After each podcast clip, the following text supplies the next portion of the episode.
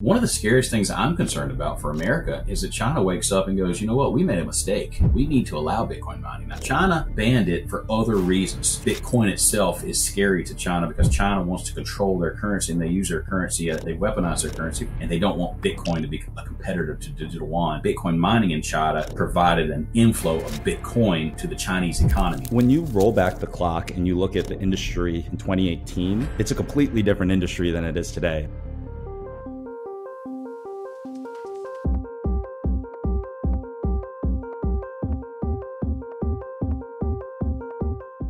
Also, as a quick thank you for listening to this channel, we have a link in the description for the viewers that'll give you access to Sazmining's team and any other promotions that Sazmining is running. So if you want to get exposure to Bitcoin in the best way possible and at a discount through Bitcoin mining, then make sure you click on that link in the description. You'll get the opportunity through Sazmining. Back to the show. So Russell, thank you so much for taking the time to join me on this discussion here. You're one of my very early podcast guests uh, when the Sazmining podcast first started. It was one of my favorite conversations. I've had the opportunity to speak with you a couple of times since. And so I just wanted to first off say thank you for coming on the show once again. Appreciate it. Thank you for having me back. I'm looking forward to it. So, for this discussion, I was thinking we could touch on a number of big topics related to the New York Times hit piece, what's happening in Texas, views on regulation, and all over the industry.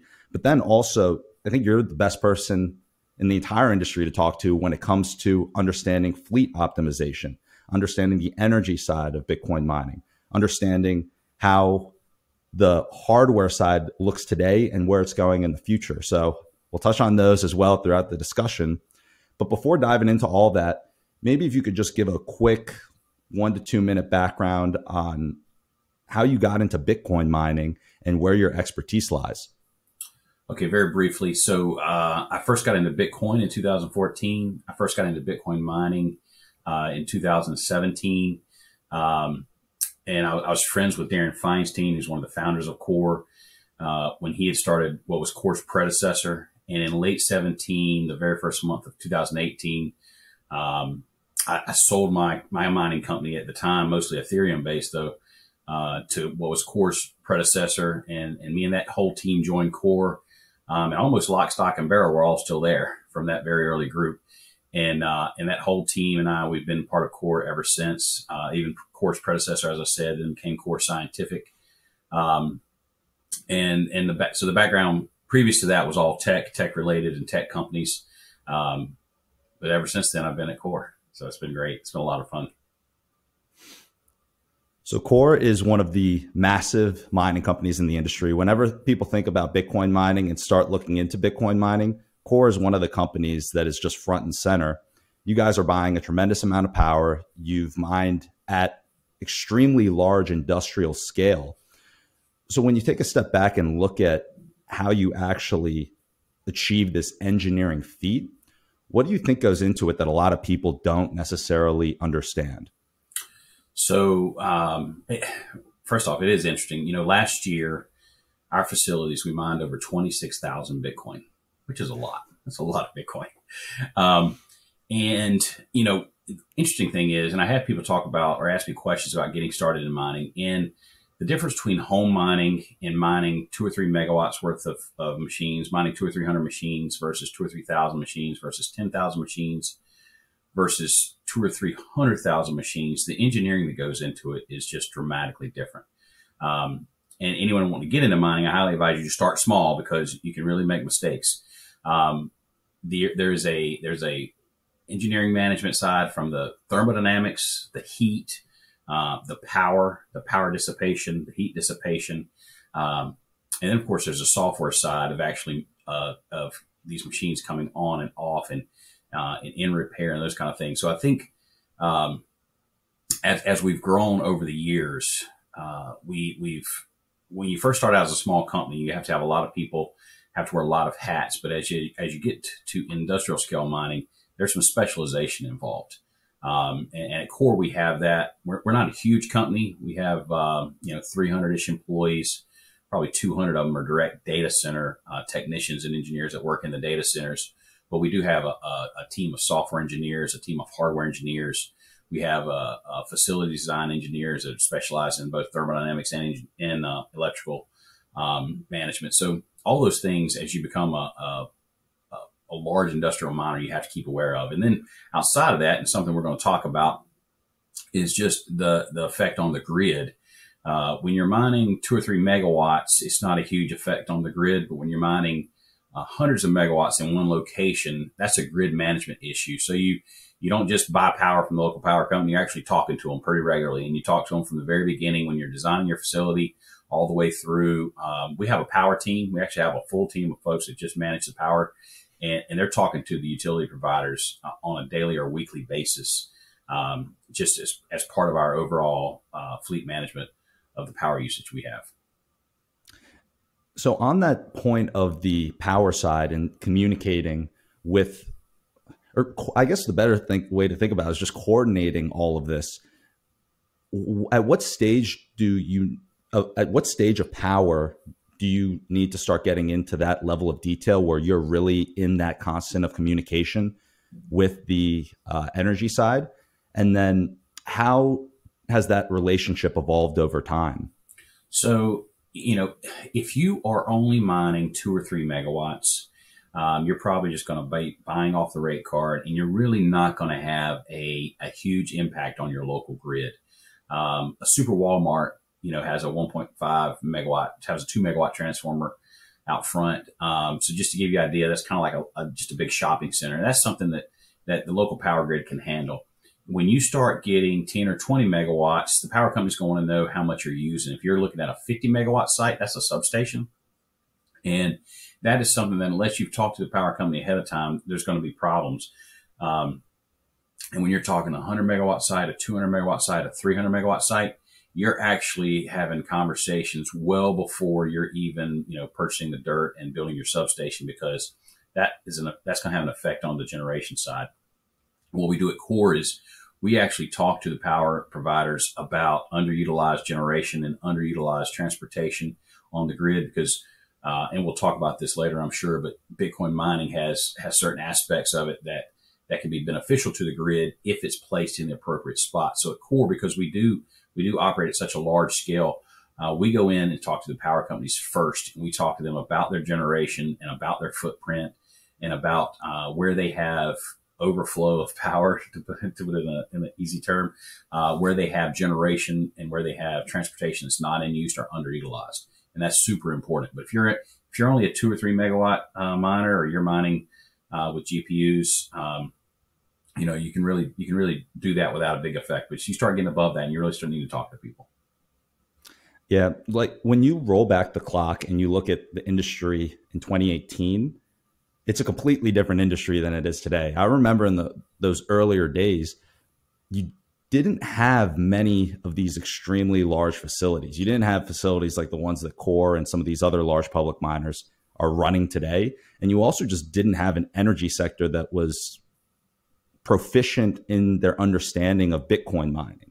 Those conversations that you would have with the utility companies, a lot of it was just explaining how exactly Bitcoin mining worked so my question for you here is that now that we've seen this evolution of Bitcoin mining, where do you think the energy companies are at today in their headspace towards understanding Bitcoin mining, as well as their approach towards it uh, as a industry versus any other industry? So, you know, that's a great question, actually. Uh, at Core, our oldest facilities in Marble, North Carolina, still one of my favorite facilities. I, I love that little valley. The weather's awesome. The, the team there is great. Uh, but an interesting thing there is that we are provided power there from both Duke Power and TVA. And, and Duke and TVA are some of the oldest and largest providers uh, in North America. And when we first started operating there, it was there was a lot of explanation. There was a lot of folks that on the power side that didn't understand, and quite frankly, on the mining side, we didn't understand the flexibility that we provided to the energy grid um, just because we didn't know. No one did. Uh, I actually think that facility is probably the first large scale industrial mining facility in North America. Uh, at the time, there was large scale facilities in China, but they were operating uh, under cover of darkness. I should, and, and, that's not really the right term, but they weren't necessarily operating and sharing their information uh, with the world, and they certainly weren't, weren't sharing their information with their power grid in China. So here in the states, when we first opened up that first large scale facility, it was the first one, and no one really understood the flexibility that our load as a Bitcoin miner has on the grid. So again, as we first opened up, there was a lot of questions. Um, if you look back now, though, uh, five or six years on, I think both TVA and Duke Power are both fans of mining companies. And quite frankly, those power companies that have had a, a large scale Bitcoin miner for a while, uh, they learn the flexibility that a miner can bring to the grid.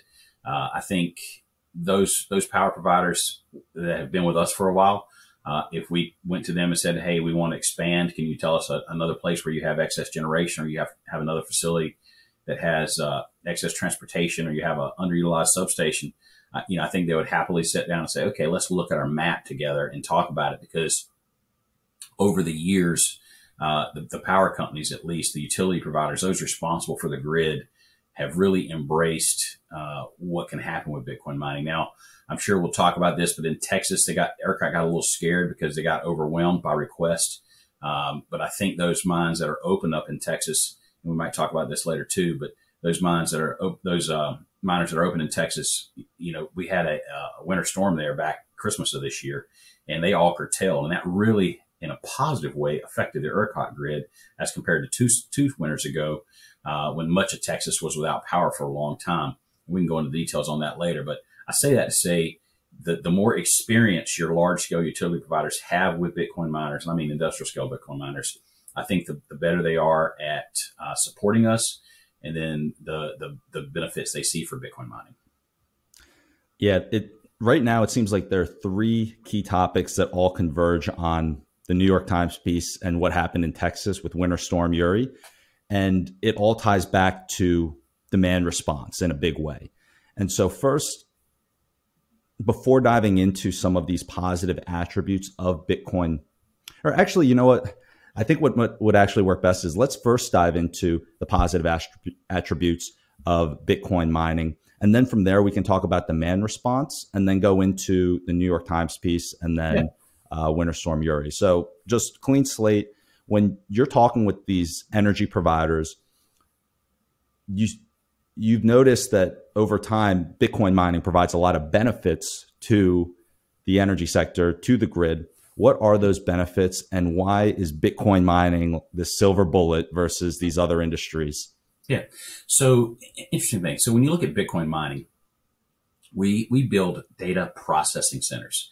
And the difference between a traditional data center and, and my background is data centers, uh, head of ops, uh, Matt Brown, his background is data centers. At Core, we have a lot of folks have background in data centers. Data centers store data, and you, the user, will you you're going to use your Visa card. You're going to be able to access that database, access your bank account to make sure you can use that Visa card. So data is stored and data is accessed, and it needs to be available 24 seven. And that's important because it means a traditional data center can never be without power. It needs power all the time, 24 7, 365, so that all that data can be accessed. Bitcoin mining doesn't store data. It processes data and it processes data across a distributed network. That means if my data center is down, all the Bitcoin processing goes to your data center, but it still is processed. Now, you or I, if we have a Bitcoin mining, we are paid for the process that we provide, but if we're not providing the process, and we're just simply not paid. It doesn't mean that Bitcoin mine is a Bitcoin network is down. So that that one big change there between a traditional data center and a Bitcoin mining data center means that there's a flexible load for Bitcoin mining. It also, though, Bitcoin miners, unlike traditional data centers, really are location agnostic our machines do most of the work. You do have a you do have a small and dedicated workforce at your data centers, but unlike traditional data centers that like to be located near population centers, so that the, the software engineers and folks can always constantly be coming in there and updating their, their hardware and changing things. And they need to be very close to high speed internet so that you, the user, can access your data that's stored there. A Bitcoin mining uh, data center is location agnostic, and the amount of bandwidth we need, though it needs to be constant and consistent, it doesn't need to be a whole lot. So that means that we as Bitcoin miners can be located just about anywhere, and you can turn us off just about any time you need to. And those two key characteristics are things that, when you dive into the details of it, uh, make us very interesting for for utility providers because what it allows utility providers to do is talk to us and say, "Hey, look, we've got generation or we've got transportation. It's located here in this town and it's underutilized. And it might be underutilized because you know, back in the 60s, it was a large manufacturing base there, and that manufacturing base has now moved, but they still have the generation there. They still have the transportation there. And and that's a key. That's a key component there because we can go and sit down in that facility and start utilizing that generation and that that transportation. And why? And I want to back up a minute and say why generation is important because, and people understand electric grid understand this, but some of your some of your listeners might not power, when it's generated, it takes power to move power. It takes electricity to move energy. Or so I should say it takes energy to move electricity. So whenever you generate power, it, it's local. It needs to be used locally. And the more miles away from that generation you have to push that power to get to the end user, that, that power degrades over time. So it, it, it takes power to move electricity. So if I generate 100 megawatts of power, but I have to take it a thousand miles away, I'm only going to have two megawatts by the time I get there. So because it takes power to move power, and that's a real key important uh, component here because it means when power companies have generation, if, if you can locate a Bitcoin mine close to that generation, it's highly efficient. It's very efficient and power doesn't go wasted. And if you talk about being efficient being sustainable, what you want is every piece of fuel that, whether that's sun, hydro, nuclear, natural gas, whatever the fuel is, when that fuel goes into creating power, you want that power to be used because if it's not used, it's wasted. Uh, and that's inefficient. That's not, you know, that's not very good sustainable piece. So Bitcoin miners being close to the generation is hugely important. And then your second piece, and what's very expensive, is the transportation piece. In Texas, the biggest issue in Texas is most of your power generation is on the west side of Texas, but most of your population is on the east side of Texas. China has the same problem most of its power is located in what we would call, if we were looking at a map of the United States and a map of China, most of its power is located in Seattle, but most of its population lives in Miami. And that's a long way to move all that because China has a ton of hydropower, but it's so far away from their population centers. And that's an, that's an issue. So with Bitcoin miners, we can, because, let me go back, because transportation is expensive. Just to give you a rule of thumb today, it's about a million dollars a mile to move high, high speed or high end electricity, a million dollars a mile. So just think about that. You know, um, substations where you actually do the distributions. You're, you're a hundred grand a megawatt to build just the substation right now in the United States. And that's if you're building a lot of them. At Core, we build a lot of them. You talk to your local utility company who builds one every five or six years, they're going to tell you it's a quarter million dollar a megawatt. Um, because they're, you know, because they're just not used to building that many of them. So, you know, when you're when you talk to a utility company and you say, look, we can go beside your generation, we can go beside that nuclear plant that's underutilized, we can go beside that hydro plant that's underutilized. Those are key attributes that a utility company says, wait a minute, we can we can actually sell this power that's right now being wasted or right now going into the ground, and we could take that money from selling that power and we can use that to reinvest into the grid. And, th- and that's another huge key attribute is taking wasted power or underutilized power and paying a power company for it. Um, and that's something else I'm sure we'll talk about as far as investing in the grid. But uh, yeah, keep going on. well, that that was a beautiful exp- explanation that that dove into the weeds of a lot of these talking points that we hear within the Bitcoin mining industry. Right, one of the big ones: Bitcoin mining helps make use of underutilized power assets. And I think you gave a great example there. Let's say that you were back in time and there was a steel mill in some more remote location that's no longer operating there, well, they still had all that power generation capacity at that location. And it's not economical or just being wasted because they can't transport it or afford to transport it a million dollars a mile. So you go, you plop some Bitcoin mining down on site, and now all of a sudden you've got that asset that was not being effective, not generating any cash flow, not being utilized to actually start generating economic value and processing data, as you mentioned, for the Bitcoin network. We have two key examples of that uh, at Core. One being the Marble facility, which was an old textile facility. Uh, and it was, of course, it was shuttered uh, during NAFTA. Some of that moved offshore. Uh, that facility sat dormant for a decade. Um, and in that town, in, in, Marble, it's a beautiful little town. It's only got 300 people live there. The whole county only has a couple thousand. We employ, uh, I don't know, probably 75 people there sometimes. Um, so it's, a, it's amazing to see that happen. And we do it again in Kentucky, Calvert City, Kentucky, outside of Paducah is a former smelting plant. Uh, again, there was, when you have a smelting plant in industrial America, it took a lot of power, which is why, by the way, if you look, uh, former Alcoa sites are big mining operations now, Uh, but smelting plants uh, took a lot of power, so there was a lot of generation and a lot of transportation, a lot of substations built by there. But then, as America moved away from that kind of industrial base, those facilities were abandoned. And when you when you look at environmental impact, if you could take something that we've already paid for and we've already you know built uh, and, and, reutilize it and, and, use it again, then then as far as sustainability goes, you're you're checking a lot of boxes. Yeah, imagine if every single time you took a flight, the plane was obliterated. That was the big thing with rockets. I think that Elon Musk was talking about this that you can take the cost of space travel down a significant amount if you could just continue to use the rockets to get there and back, kind of like you do with airplanes. It gets very uneconomical if you have to scrap it every single time. It's not a perfect analogy, but the analogy here would be look, we've already put all the energy and force and human labor and capital into creating this power generation. Why just let it go to waste and go do something else when we can actually utilize this and keep creating value from it? So think about this is exactly right. Well, think about a, a nuclear plant or a hydro plant that has been built. So we built a lot of hydro in this country back 70, 80 years ago. We thought those dams were going to last for 20 or 30 years and they're still just operating at, at fantastically. If there's an underutilized hydro plant, uh, it's actually better for those turbines to run and produce the power and for us to dissipate the power into the ground. So think about that. We're creating power and dissipating it into the ground. Now, the alternative though I give you is we can come locate a Bitcoin mine near that hydro dam, i.e., this is what we do at Marble because we're near two hydro dams. And instead of that power going into the ground, we're actually paying TVA for it. We're paying Duke for it.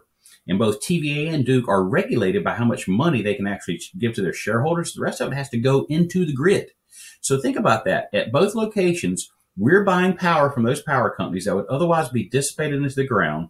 And then in, in, both instances, they're regulated. So seven or eight percent actually makes it to shareholders, not TVAs, because the shareholders are federal government, of course, you and I, the taxpayer. But for Duke, seven or eight percent makes it to the shareholders. But all the other money that we give them, they have to invest in the grid. And if you drive around Cherokee County, you will see that in the form of new transportation. And why that's important is that new transportation they're building, when you take and you go in and you replace your transportation that's 70 years old and you put new stuff in, guess what's improved over 50 years? The engineering of it. So that, that is more efficient. That means the whole grid is more efficient. The whole grid is going to have higher uptime. So when you take a Bitcoin mining company and you set it down beside underutilized generation that would normally be dissipated, and we're paying for that power, when we give that money to the utility company, I can't stress this enough. Most of that excess money has to go back into the grid and is improving the overall electrical infrastructure of our entire country. The same thing for a nuclear plant. When you fire up a nuke plant, you, you and we're doing one right now in Augusta, Georgia. Southern Company, along with several of the partners, are uh, operating the are building are turning on the first new nuclear power plant in America in 30 years. But when you fire up those things and you start degrading that uranium, once you start it up, you can't stop it. You have to use that power. Now in Georgia, they're going to have no issue using that power because Atlanta takes a lot of air conditions. But when you have look at nuclear plants around the country that are underutilized, Bitcoin miners can go in and say, look, you're underutilizing and you're dissipating 300 megawatts into the ground there. Tell you what, we'll put a Bitcoin mine right here beside you. We'll buy that 300 megs worth of power from you. It'll be cheap. But what that allows you to do is we'll, we'll buy that 300 megs from you and all that money, all that money goes into the grid and improves and makes our own grid for the whole country more resilient overall. I'm so happy that you flushed out that point as well, because that is one of the big takeaways of why Bitcoin mining is so amazing for the energy sector is because now these companies have the ability to go and invest in the grid. I mean, at, we think about it like we can just wave a magic wand and stuff gets built. But at the end of the day, this takes time, this takes energy, this takes money. And you can't just snap your fingers and have a windmill up and running tomorrow. Right. And so Bitcoin miners are making the economics for these energy companies much better and allowing them to invest in the grid and make it more efficient. Yeah, I'll even make one more point since this is a long form format here, and that is Bitcoin miners allow utility companies to increase their base load.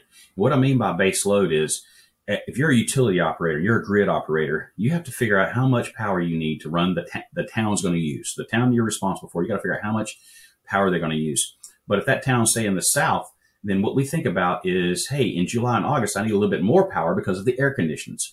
And you have two options when you're a utility grid operator. That is, you have your base load and you're with if you increase your base load, you might have it up to a thousand megawatts for your whole whole grid you're operating, but you're only using 900 for most of the year, and then you're using the other other hundred you're using just for those summer months when it's really hot. So you're wasting that other hundred. So it's very inefficient. So another option is you decrease your base load, and then those two months out of the year, you're buying what, off what's called peaker plants. And peaker plants are inefficient because peaker plants are your dirty, dirtiest plants. Not because when they operate, they're inefficient, but the turning on and turning off process is inefficient. So if you want to look at the dirtiest power, the dirtiest time power is generated is not when it's running, because when it's running, power companies want plants to be very efficient. They want to burn all the fuel, no matter what that fuel is, whether it's natural gas, coal, whatever it is. They want it to run and be as efficient as possible because that's how they make profit. But when you turn it on and turn it off, it's inefficient. It's like a gas grill. When you turn on a gas grill, you, you turn it on, gas is escaping, you light it up. And then when it's running though, it's good. And when you close it, that's when you, that's when you heat your burgers. Because when you close it, all that heat stays inside. When you turn it off, you open it up, all the heat escapes, all the gas escapes, and you turn it off. But when it's, when it's closed and it's running, all the, the, the, the, the fuel's being burnt and it's all being converted to heat and it's all cooking your burgers. So think about a natural gas plant like that and think about a peaker plant like that. What Bitcoin miners allow a utility operator to do is to increase their base load all the way to that thousand megawatts. And then in the heat of the summer, when they need that extra 100 megawatts for the air condition, Bitcoin miners can turn off and the power company can take that 100 megawatts from the Bitcoin miner and feed it to the air conditioners.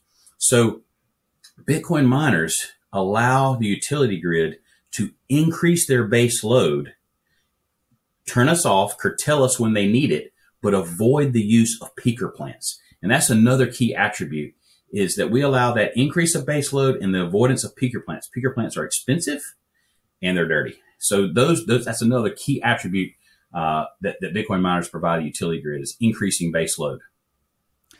That's a perfect segue into what's happening in Texas. So in Texas, we're seeing legislation moving forward that is going to limit the Bitcoin miners' ability to help in this type of a way to participate in demand response programs. And one of the things that we've seen in response is that they're pushing forth peaker plants once more in Texas. So, what are your thoughts on everything that's happening in Texas regarding the legislation, regarding peaker plants? And then maybe we can go later on in the discussion to some predictions for the future of the mining industry. So I think there what's happening, and I can't speak for the Texas legislators, probably much like South Carolina legislators. As individuals, they're great people. When they get together, though, uh, they make stupid decisions sometimes. Um, I think if you dive into it, the folks that are pushing that are actually not talking to their grid operators. I think I think they're not talking to their folks at ERCOT that just had that just got to experience what they wanted to experience in the, at, at, Christmas time here when that winter storm came through, because the winter storm came through Texas, came through actually most of the country. Uh, Bitcoin miners, everybody else turned off. All that power that was being generated at a base load went right to the grid. Uh, it did exactly what it's supposed to do. And I think what's happened here is that experience is probably sitting in the minds of your ERCOT guys and your engineers that are responsible for the grid. But that happened in relative terms very, very recently. And that information has not gotten to the Texas legislators. And the Texas legislators that are trying to pass this bill don't have an understanding of the benefits that mining adds to the grid. Texas is going to have a problem that the United States is having, and it's that other people are going to figure out just how beneficial it is to the grid. And if Texas runs folks off, they're going to go to other states that have figured out how beneficial it is. And those states are going to say, you know what, this is good for the grid. and the U.S. is going to have that problem. There are other countries right now that are looking at these these positive attributes of Bitcoin mining and saying, wait a minute, we can use Bitcoin mining to actually fund investment in our infrastructure, in our utility infrastructure. So there's other countries in the world that are right now courting Bitcoin mining in a major way because of those quality attributes that Bitcoin mining has, because they go, look, these Bitcoin miners will buy our excess power and all that money can go to buy, can pay for infrastructure improvements in the United States, if we drive away Bitcoin mining, that's exactly what's going to happen. Other folks are going to raise their hand and go, you know, we'll take all those quality attributes. And the same thing's going to happen in Texas. Bitcoin miners went to Texas because there was generation there, there was flexible load there, and there was some economic benefit to participating in a flexible load. If Texas sees that there's too many people benefiting from flexible load, they just need to adjust the economics of it for everybody, not just Bitcoin miners. Just say, look, we only need two gigs of flexible load, and here's what we're going to pay for. So Bitcoin mining doesn't need to be targeted in Texas. They just need to talk to, they just need to let their ERCOT folks tell them how much of a load they want to pay for and, and keep the economics the same for everybody because the, the, it's just economics and, and, and business will go where the economics works. So the, the positive attributes of Bitcoin mining, I think that ERCOT, the engineers are seeing versus what the legislators think or have not gotten in balance yet. Hopefully this does not pass Texas legislation only meets every two years, and in that two-year time frame, there'll be some education that goes back and forth between the the engineering side of the operations and uh, and the legislative side. For anyone listening, they can tell from the conversation up until this point that these are not simple concepts, right? And not every single person out there who's making decisions on our industry necessarily have the time to be able to dive in and understand everything rela- related to how the energy grid works, how Bitcoin mining works. And this recent New York Times hit piece, um, did, did you have a chance to read this this piece? I it read was, most of it, and it, and it, it was almost. It, it was a long, long piece, and what what was most frustrating about it was that it was if you just tried listening to it, it's a 27 minute listen. It's a very, very long piece and it's only presenting one side of select cherry picked facts and then spinning a narrative with it. And in the end, it was trying to paint demand response that these Bitcoin miners were doing as if they were greedy and stealing money from the ratepayers on the grid and taking uh, and taking this electricity that was potentially killing people out in Texas during this winter storm. It's like no, the, the storm led to these power generation assets that had to go down, that couldn't function. And the miners helped by bringing electrical, uh, uh, by, by helping support the electrical grid in Texas. And so someone might just read that and then all of a sudden think, okay, well, Bitcoin mining equals bad and they should be shut down and this legislation should pass and Bitcoin miners shouldn't be able to participate in demand response, which is just absolutely ridiculous. Um, so if you had the ears of the politicians right now and you were just trying to educate them, let's say that they're either watching this or they uh, ideally would be speaking to the actual grid operators in Texas, what would be just a key, easy take a takeaway, take home message that they could leave with from this discussion? The easiest thing is this is just a mispricing. This is just an economic mispricing that is that is happening right now. In Texas, ERCOT, the engineers that operate the grid, they have decided how many uh, gigawatts of power that they need in demand response. What I mean by that is that that base load we talked about in Texas, they want to increase their base load, but they need enough that they can curtail on demand in order to increase their base load to lower the peaker plant demands. So what Texas has done, what ERCOT has said is here's how much we put in the base load. And by the way, without Bitcoin mining, the economics or the amount of dollars required to convince someone to turn their power off was very high. Because think about this. If you're a car manufacturer and you have 6,000 employees coming in and you're expected to make 3,000 cars a week and the power company comes to you and says, Hey, I need you to turn off for a week and I'm going to give you $4 to do that. You're saying, dude, I've got a hundred million dollars worth of cars I got to get out the door this week. You're not going to give me $4 and have me turn my power off. So they said, oh, we'll give you $25 million to turn your power off. Well, we're getting kind of close, but I still got $100 million worth of cars going out. So it's just an economics and a pricing thing. Now what's happened is Bitcoin mining comes in and says, we actually have attributes where we can turn off and turn on, you know, in five minute intervals, 15 minute intervals. We can make that work. We'll take your, we'll take your money. Okay.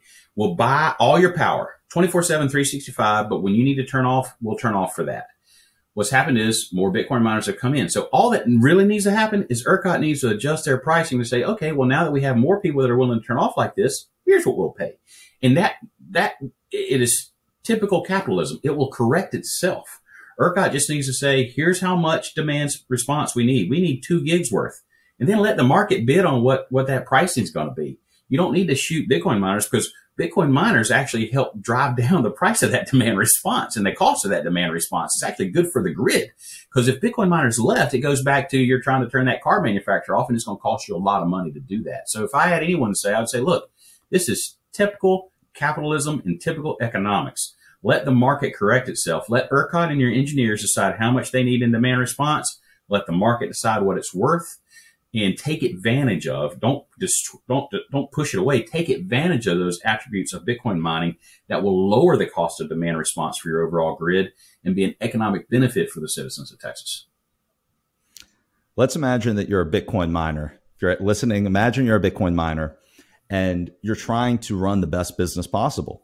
Well, you've got a lot of decisions to make. One, you want to be in a place where you can operate your business. You don't want to be a miner in China when they shut down and ban Bitcoin mining.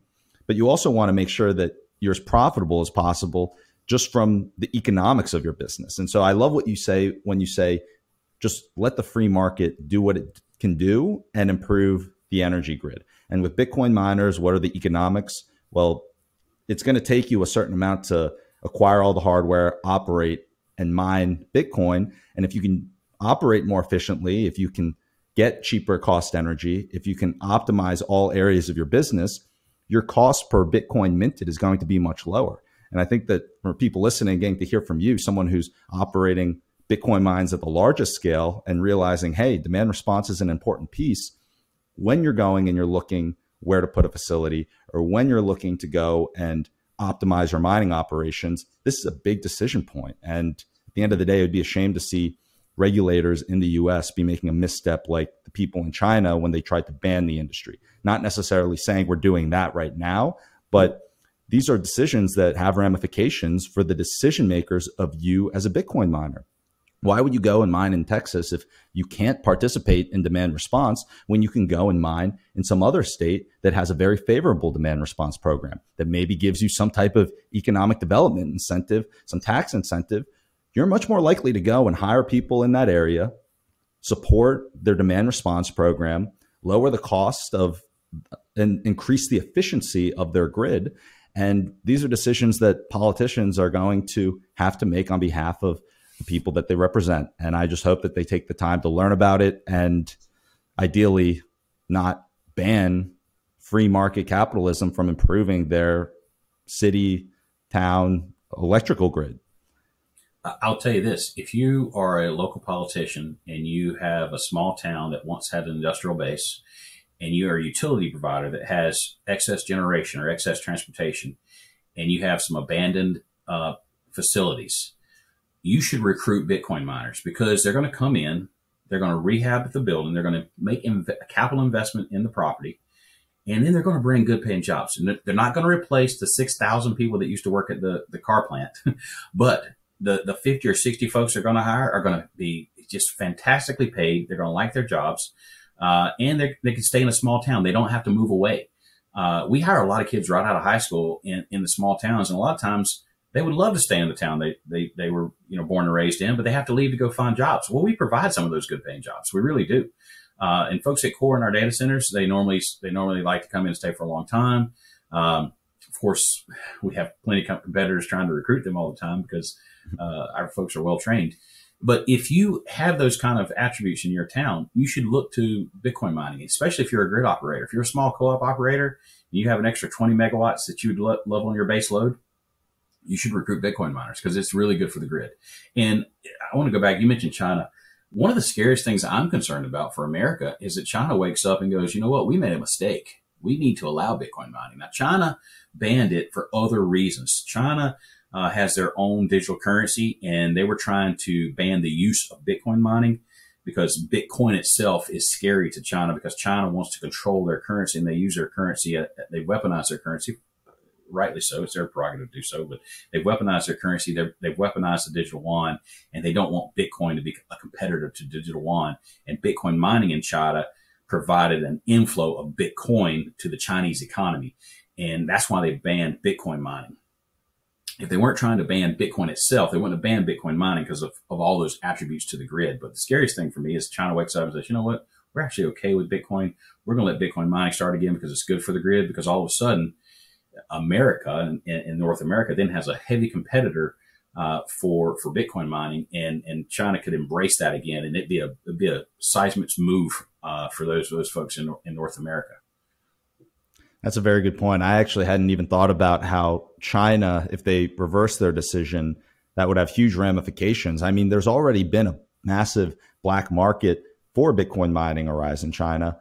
And it's been an interesting case study that even if you try and ban something, it's really, really hard, especially with something that's decentralized like Bitcoin mining, to completely erase it if people want to continue to operate.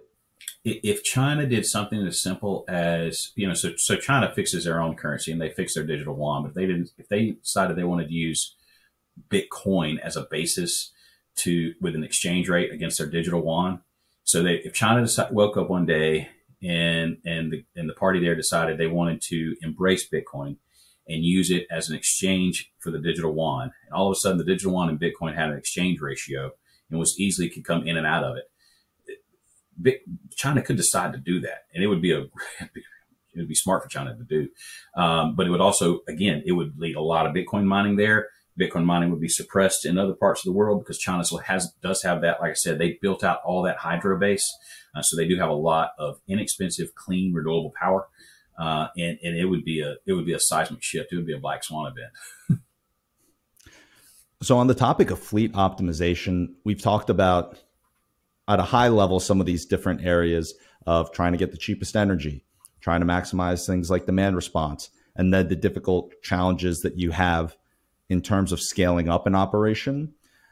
But from your perspective, taking everything that you've learned over your years within the Bitcoin mining industry, how do you assess profitability? How do you go about saying, okay, well, we want to build the best operations possible? How do you go about assessing sites? Because you've got this global industry where you can be mining in the US, you could be mining mm-hmm. in Paraguay, Uruguay, Latin America, wherever. There are tons of locations. How do you, with your limited capital resources to actually invest in a property and a limited amount of time, select the best sites to actually operate at? There's a lot of questions there. um, loaded. So, as a big industrial miner, if you're going to be growing and everything, yes, you do. And, and you really touched on something there. Uh, the globe really is your market. You can operate wherever you want to operate. So we start by first looking at uh, geopolitical and economic risk associated with owning property. Um, you have to be very careful there. And if you're going to operate somewhere where you're not going to own the property, you need to figure out exactly what risk exposure you have. Uh, if you're providing machines and technicians and engineering and software, or if you're providing capital for infrastructure, um, who's going to own that infrastructure? Who can turn that infrastructure off? Is your power generation because some random law gives you some some benefit that wasn't designed for Bitcoin mining, but was designed for everybody else, and you're just taking advantage of that situation? Uh, that's what happened, by the way, in like your Norway and Sweden. There was some laws there that kind of encouraged uh, renewable energy use, but Bitcoin miners come in and took and it um, artificially lowered the rate. So people come in and started mining there because the rate was artificially lowered, not by economic means, but by by political means. And and you can't do that. You can't make your decision to operate a facility when because pricing is artificially held low for a reason you can't control. So you need to make sure that if you're going to a, a country that the economics work without a political influence of some kind, meaning you're not taking advantage of a law that's been created to to lower the price of energy or government subsidizing the price of energy because that can change on you very quickly. Uh, second, I would make sure that if you're going somewhere, you want to make sure you're wanted, not that you're sneaking in the back door, but you you go in the front door everyone has eyes wide open. They understand the economic benefit you bring to the table. You understand the economic benefit they bring to the table. Uh, but going back to profitability and optimization, if we look back over Bitcoin mining, and this is an important point, if we look back over Bitcoin mining over the previous halving event, the past couple of years, past four or five years, the winner was supply side. Who could get to the equipment the fastest? Who could refresh their equipment the fastest? um, and, and, who could who could who had access to parts and who had access to transformers, who had access to switch gear, who had access to uh, to all these things you needed to mine. And in the last cycle, the silicon that that the Bitcoin mining uh, industry used was behind the rest of the world. So there was some big leaps in the silicon chips. When we moved from a 56 nanometer chip to a 28 nanometer chip to a 14 nanometer chip, we were really making the other machines obsolete in a very quick period of time, like two or three years. So you, as a Bitcoin miner, you had to, to buy your machine, mine with it, pay for it, and make your profit all in a three year period, a four year period, because you knew that the next chip was going to come out and was going to obsolete your old stuff. We're going into the next cycle of Bitcoin mining where supply chain is not going to win, but engineering is going to win. And that is because uh, the, the chips that the Bitcoin mining industry is using has now caught up to the rest of the world. Uh, the S19 and the and the and the equivalent MicroBT product, and I talked about the the Bitmain product because at Core we're pretty we've been a Bitmain house for the, this past cycle. Um, it was a seven nanometer chip. The XP product and the new products uh, from MicroBT right now are a five nanometer chip. Well, guess what? Apple's at the three, but Apple's the only people buying the three right now. Everybody else is at the five. So Bitcoin mining, the whole industry has caught up to uh, the rest of the world when it comes to silicon. What that means, Will, is that you're not going to obsolete your old fleet. You might have one that's more efficient and it might be better. You, your, your, your fleet that's at 21 and a half joules might be better than your fleet that's at 29 and a half joules, but not that much better it, it'll make a real point when Bitcoin's at 16,000, but when Bitcoin's at 30 or 40 or 50,000, the difference between power costs, that, that extra $12 a month it costs to run the one machine versus the other is not a big deal. And I say all that to say people made decisions in the last cycle where they knew machines were going to have to be replaced every three years. In this next cycle, that's not the case. Machines aren't going to be replaced, but there is a scale of efficiency and a scale of profitability. And for those of us that live through it, either through whatever means we lived through it, the, the down cycle of 22 when power went up and Bitcoin went down, they understand just how important it is to be to be optimized for that down cycle, right? So your optimization on that down cycle, and you need to be optimized so that you can, at a, at a minimum, maintain your operations. Even if you're curtailing your entire fleet, you got to be able to maintain your, your, your economic base to get through the down cycle so you're ready when the up cycle happens again. So I think in the past, we've looked at optimizing machines and being able to replace machines. And I think in the future, it's going to be how do we optimize our overall fleet? How do we make it more efficient? How do we use software to be more efficient? How do we make sure our technicians and our repairs on site are more efficient? So I think all that's part of the profitability piece. And I think going forward, uh, you need to be profitable, making money when you can in the bull market. I think everyone's going to be paying attention to what happens in the bear market to make sure they can survive. Well said. You actually tied in one piece that I didn't even mention, which is that hardware side. And to dive into the hardware side a little bit more, I think if you go back in time and you look at how these chips have evolved, it's very similar to what you'd imagine in early industry. In an early industry, you're seeing a lot of innovation. And the big innovation that I think you were touching on there is that you had the, the nanometer chips going down and down and down, becoming more and more efficient, where I'm not even sure what the nanometer size was on the early chips or even the S19. But right now, these newer models are, you know, five, seven nanometer, which is far more efficient. You can get a far better hash rate, far better efficiency from these newer chips than the older chips. So if you were a miner, you were constantly having to cycle out, get new hardware. And now we're at a point where it seems like you're also of the belief that the chips are not going to have these big leaps in efficiency. And so a big component comes down to how well you can run them, how well you can maintain them, and not necessarily having to plan to completely get rid of your fleet whenever new machines come out. Am I restating that correctly? Yeah. So basically, when you look at when you're looking at machines or your fleet, you're looking at a joules per terahash. Think of that watts per terahash.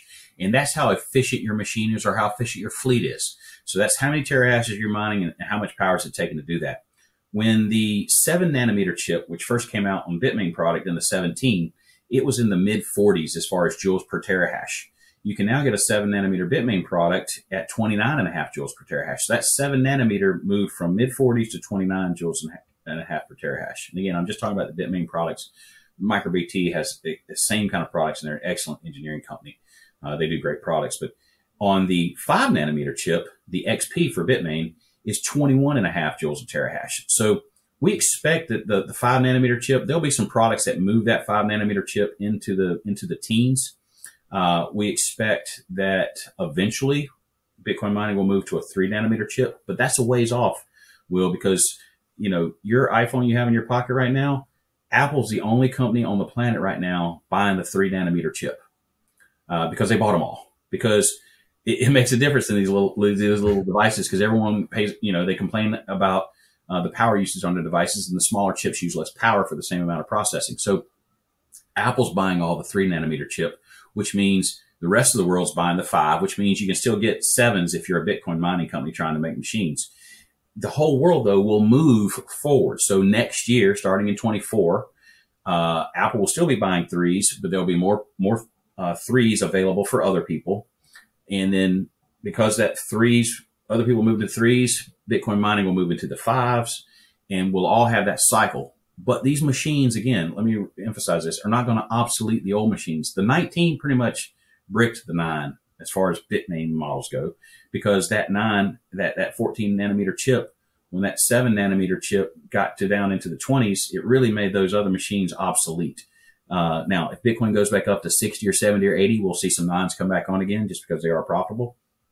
But if you have very expensive infrastructure like we do at Core, you're not going to waste that infrastructure on on inefficient machines. You're going to put the most efficient machines in that infrastructure because that infrastructure is expensive and you got to get paid back not just for your machine, but you got to get paid back for your infrastructure. So as we move forward, uh, there's going to be less cycles on machines, but going, people are going to be paying more attention to, you know, making their machines more efficient, making their infrastructure more efficient, uh, using software not associated with machines to make their overall fleet more efficient, and all those things are are for optimization. And when I say optimization, I really mean profitability. You know, all those things are going to be for profitability It's really interesting when you look at the different ways that the price affects the mining industry and the cycles of hardware. Uh, you brought it up where if Bitcoin goes and moons, then all of a sudden these S9s that were looked at as scrap metal are now all of a sudden profitable once again if you bring them online and see those go to the cheapest parts of the world where they'll be thrown in these dinky setups and will just mm-hmm. run and still be profitable until Bitcoin goes through its cycle and th- then they're taken offline again. On the operation side, I'm curious, how are you guys looking at liquid cooling or immersion cooling systems? This is something that there's been a lot of talk about immersion systems for a number of years now. It's not like this is absolutely new technology when it comes to Bitcoin mining. There are many different types of systems, but when you speak with these operators of these immersion cooled systems, they always seem to say really good things about them because they report having better better efficiency in terms of being able to maintain the longevity of a chip. So if you're running a very expensive chip, you want to make sure that it's being able to run for a long time. Um, and then I've also talked with operators who are saying that these systems have allowed them to actually overclock and get more hash rate from machines and have it not completely destroy the machine. I myself am nowhere near as experienced or an expert when it comes to everything operation. So, I'm very curious to hear your take on the evolution of these engineering mining designs and what your thoughts are on immersion systems. So, you know, immersion using a mineral oil type system or water cooled systems, uh, they're not new to, to data centers at all. Uh, your traditional data centers have been using those systems for decades now. Uh, it's a your whole, your overall goal is to remove heat from the chip, and you can do that by in a water cooled system. Uh, cold water, the the a little just think of it this way: a little cap goes on the on the uh, a sealed cap for a water cooled system. A sealed cap goes on the chip, and cold water is run around the cap so it cools off the chip. In an air cooled system, air is blowed across the chip, so it moves the heat across the chip.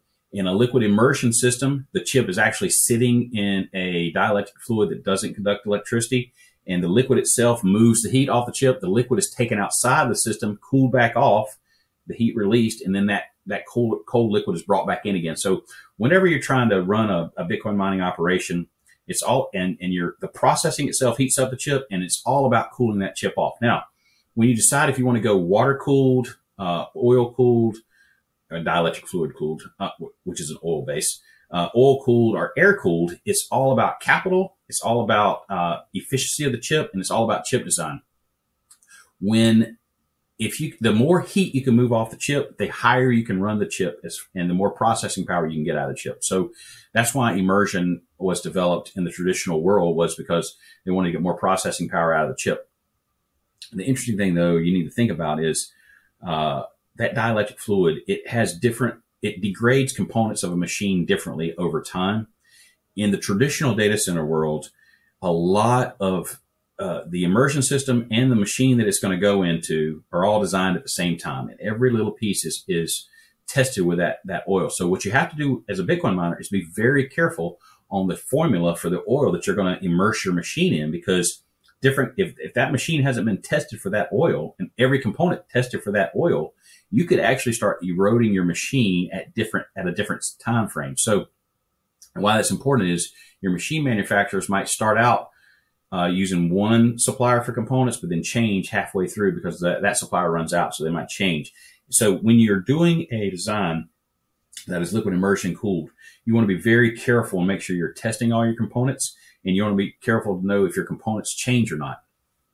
Now, if we go back a cycle uh, and chipsets are scarce, a reason to go to immersion is because what you just said is you can overclock the machine. You can take a, a chip that's supposed to do 100 terahashes, and you, or let's say chip, one chip was supposed to do one terahash, you could take that chip up to maybe one and a half terahashes because again, you're moving the heat off of it. So when you're a Bitcoin miner and you're trying to decide between air cooled, water cooled, or immersion cooled, there's a lot of inputs for you. You got to decide what's the price of the chip and what's the price of your infrastructure. So there's those are two capex components. When you're a Bitcoin miner, you have capex for the machine, capex for your infrastructure, and opex equals a Bitcoin. And those are your three components. How much did I pay for my facility? How much did I pay for the chips? And how much do I pay to operate the chips? And immersion is is is two of those pieces there and affects the third. So our water cooled, our air cooled. So you have different capex for immersion than you do for air cooled, than you do for water cooled. You have machine life that could be affected both positively and negatively. A machine that's designed for air cooled that's put into immersion uh, might not last as long because you degrade the parts. Conversely, a machine that's designed for immersion might extra, extra, excuse me, might last a much longer period of time because it's not exposed to heat and dust like an air cooled situation. Um, and a water cooled, if you have the correct components and they don't leak and all that kind of stuff, can actually be a, a, a, an elegant solution because uh, in a water cooled situation, you're basically encapsulating the chip only, and you're not immersing the whole the whole device into into into into fluid. Of course, not water electrocute a bunch of people, but because you're not immersing the whole device, you don't have to worry about eroding a device like you do in immersion. Again, though, all those have their own engineering pieces, their own design pieces, uh, their own capex, and their own you know life of the machine and their own opex. So I can't tell you as I sit here today, Will, if I'm uh, pro air cooled or pro liquid cooled or pro water cooled. When I say liquid, I mean oil, because it's very situationally dependent. It's dependent on the machines you're going to be mining with. It depends on your environment. Uh, Marble, North Carolina, I would never convert that to an immersion facility, but that's because that little valley is at 70 degrees most of the time. You know, it's a perfect air cooled environment. Uh, we, we use filter walls and, and the air cooled works just great there. Uh, if I were in a desert somewhere and I was trying to operate, then liquid immersion or water cooled is going to work great because you have dust and you have heat. And when you when you input air is really high, immersion becomes a great opportunity for you. Uh, or water cool becomes a great opportunity for you because if your input air is really hot, that has a problem. Same thing is really cold, by the way. Uh, the cold can be just as bad for a chips as the hot. Uh, most people, when you get into it, you understand the cold can crack a chip at the very beginning. So the cold can create instantaneous death for a machine. Heat is, is, is like cancer. It's a slow death for a machine because you can actually over time, you know, burn the machine up. But both extreme temperatures are bad for, for a chip and oil cooled or liquid immersion cooled uh, can address that heat, which can extend the life of the machine. I think I gave a really long answer to a short question there. No, I love that answer. I actually have a follow up question on that. What do you think is that upper bound in terms of temperature for when you might want to start exploring immersion? And then what's that lower bound for when it gets very cold and you might just be cracking chips? Okay, uh, that's a loaded question. And there'll probably be 75 engineers tell me I'm wrong here. But a general rule of thumb is if your input air is mostly above 90 degrees Fahrenheit, then you probably should not be looking at air cooled at all. You should be looking at liquid immersion cooled or water cooled. If your input air is mostly, you know, in the 70s, then hey, you got to do the math to see if it's really worth it. Um, on the low side, in our North Dakota facility, it gets down to negative 20, negative 30, negative 40 Fahrenheit.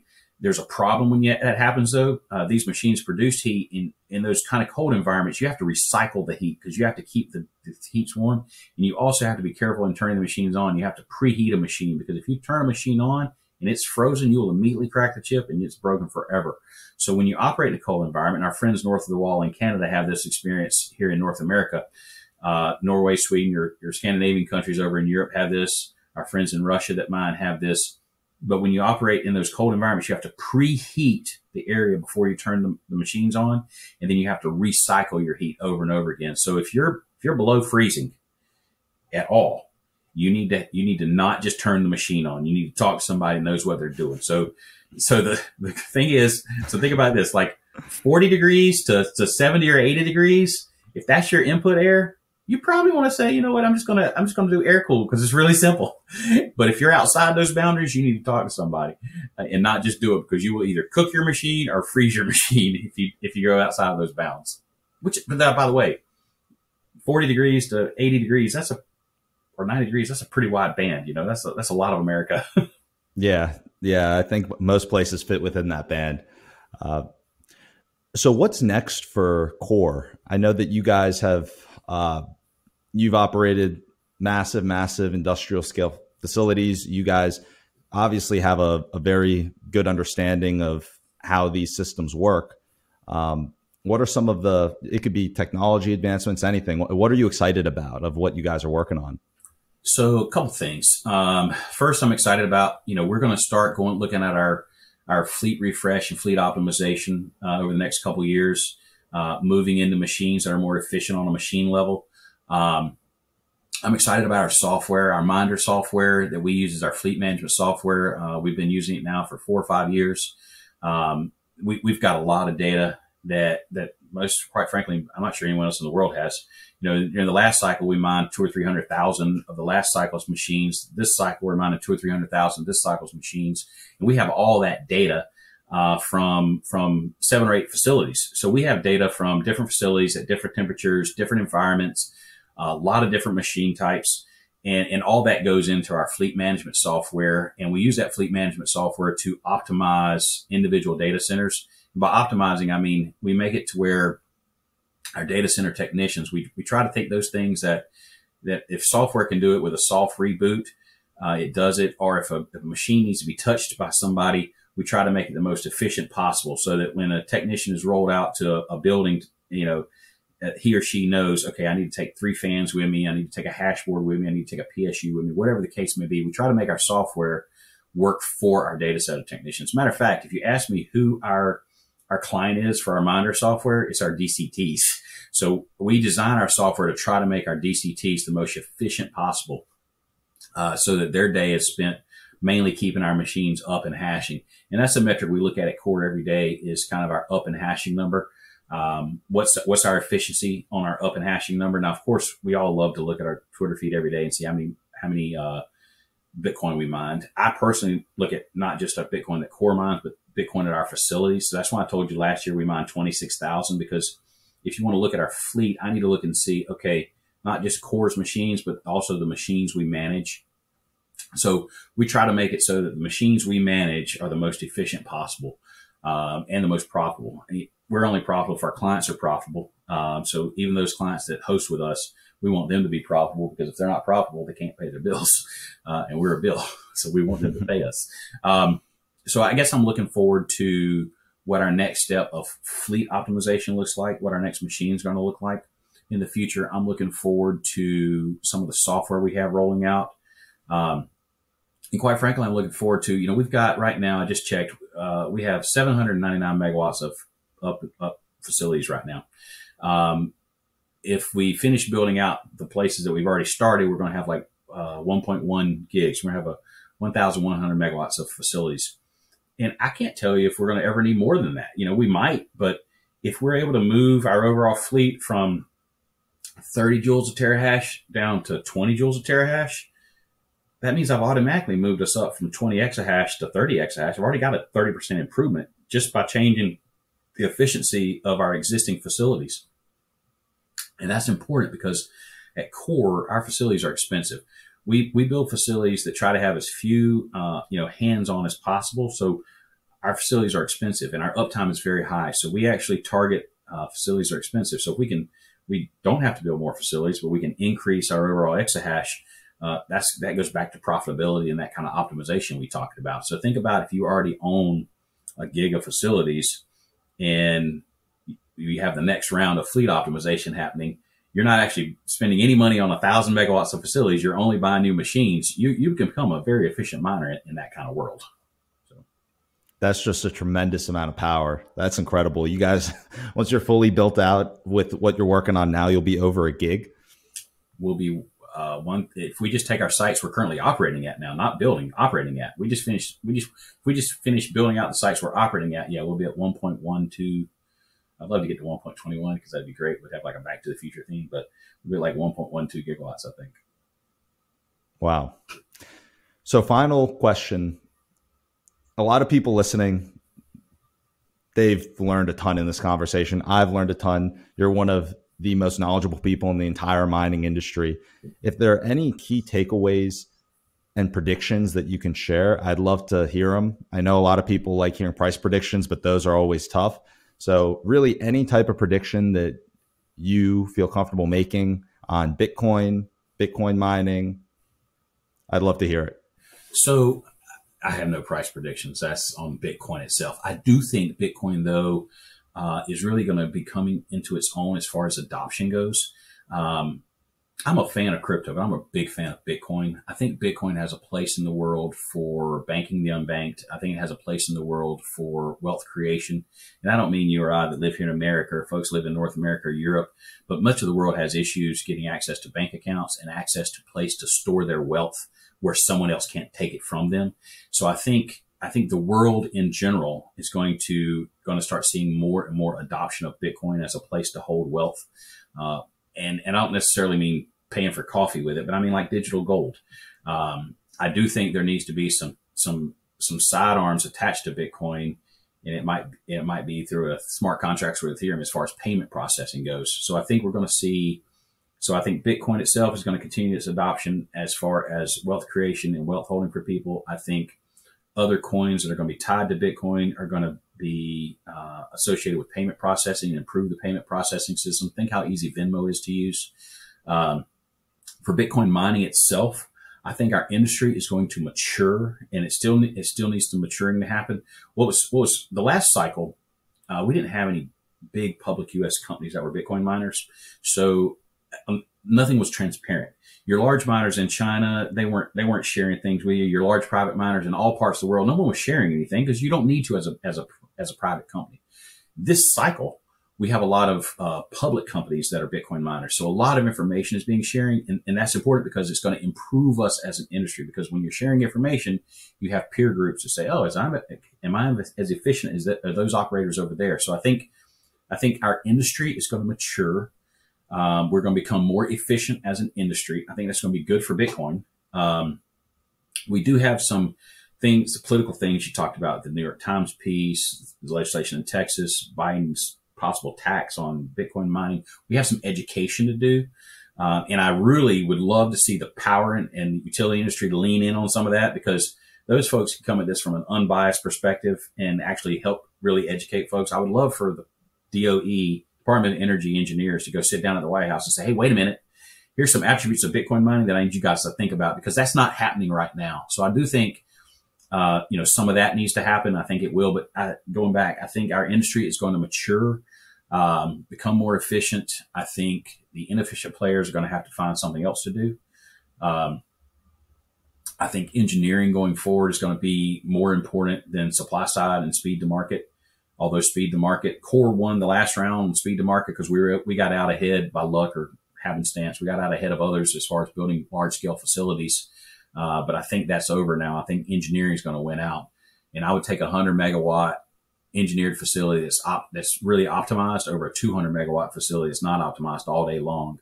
uh, and and just the price of power and the price of operations should tell you that. You, I'd rather have a, a, highly optimized 100 megawatt facility that's very profitable than a 200 megawatt facility that's not. And again, if you ask me that and Bitcoin's 100,000, I'd probably tell you a different answer because I want that 200 megawatts just running as fast as you can. But if you want to survive for the long run, you really need to have that optimized 100 megawatts. So I think uh, your Bitcoin miners are going to be looking at that for the long run as public companies with a long term perspective.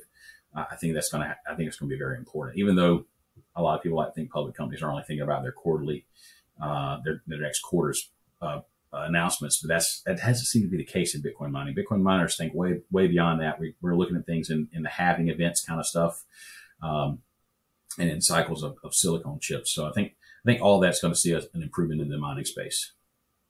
Again, long answer to a short question. Russell, thank you so much. This has been absolutely incredible. All right. Thanks, Will.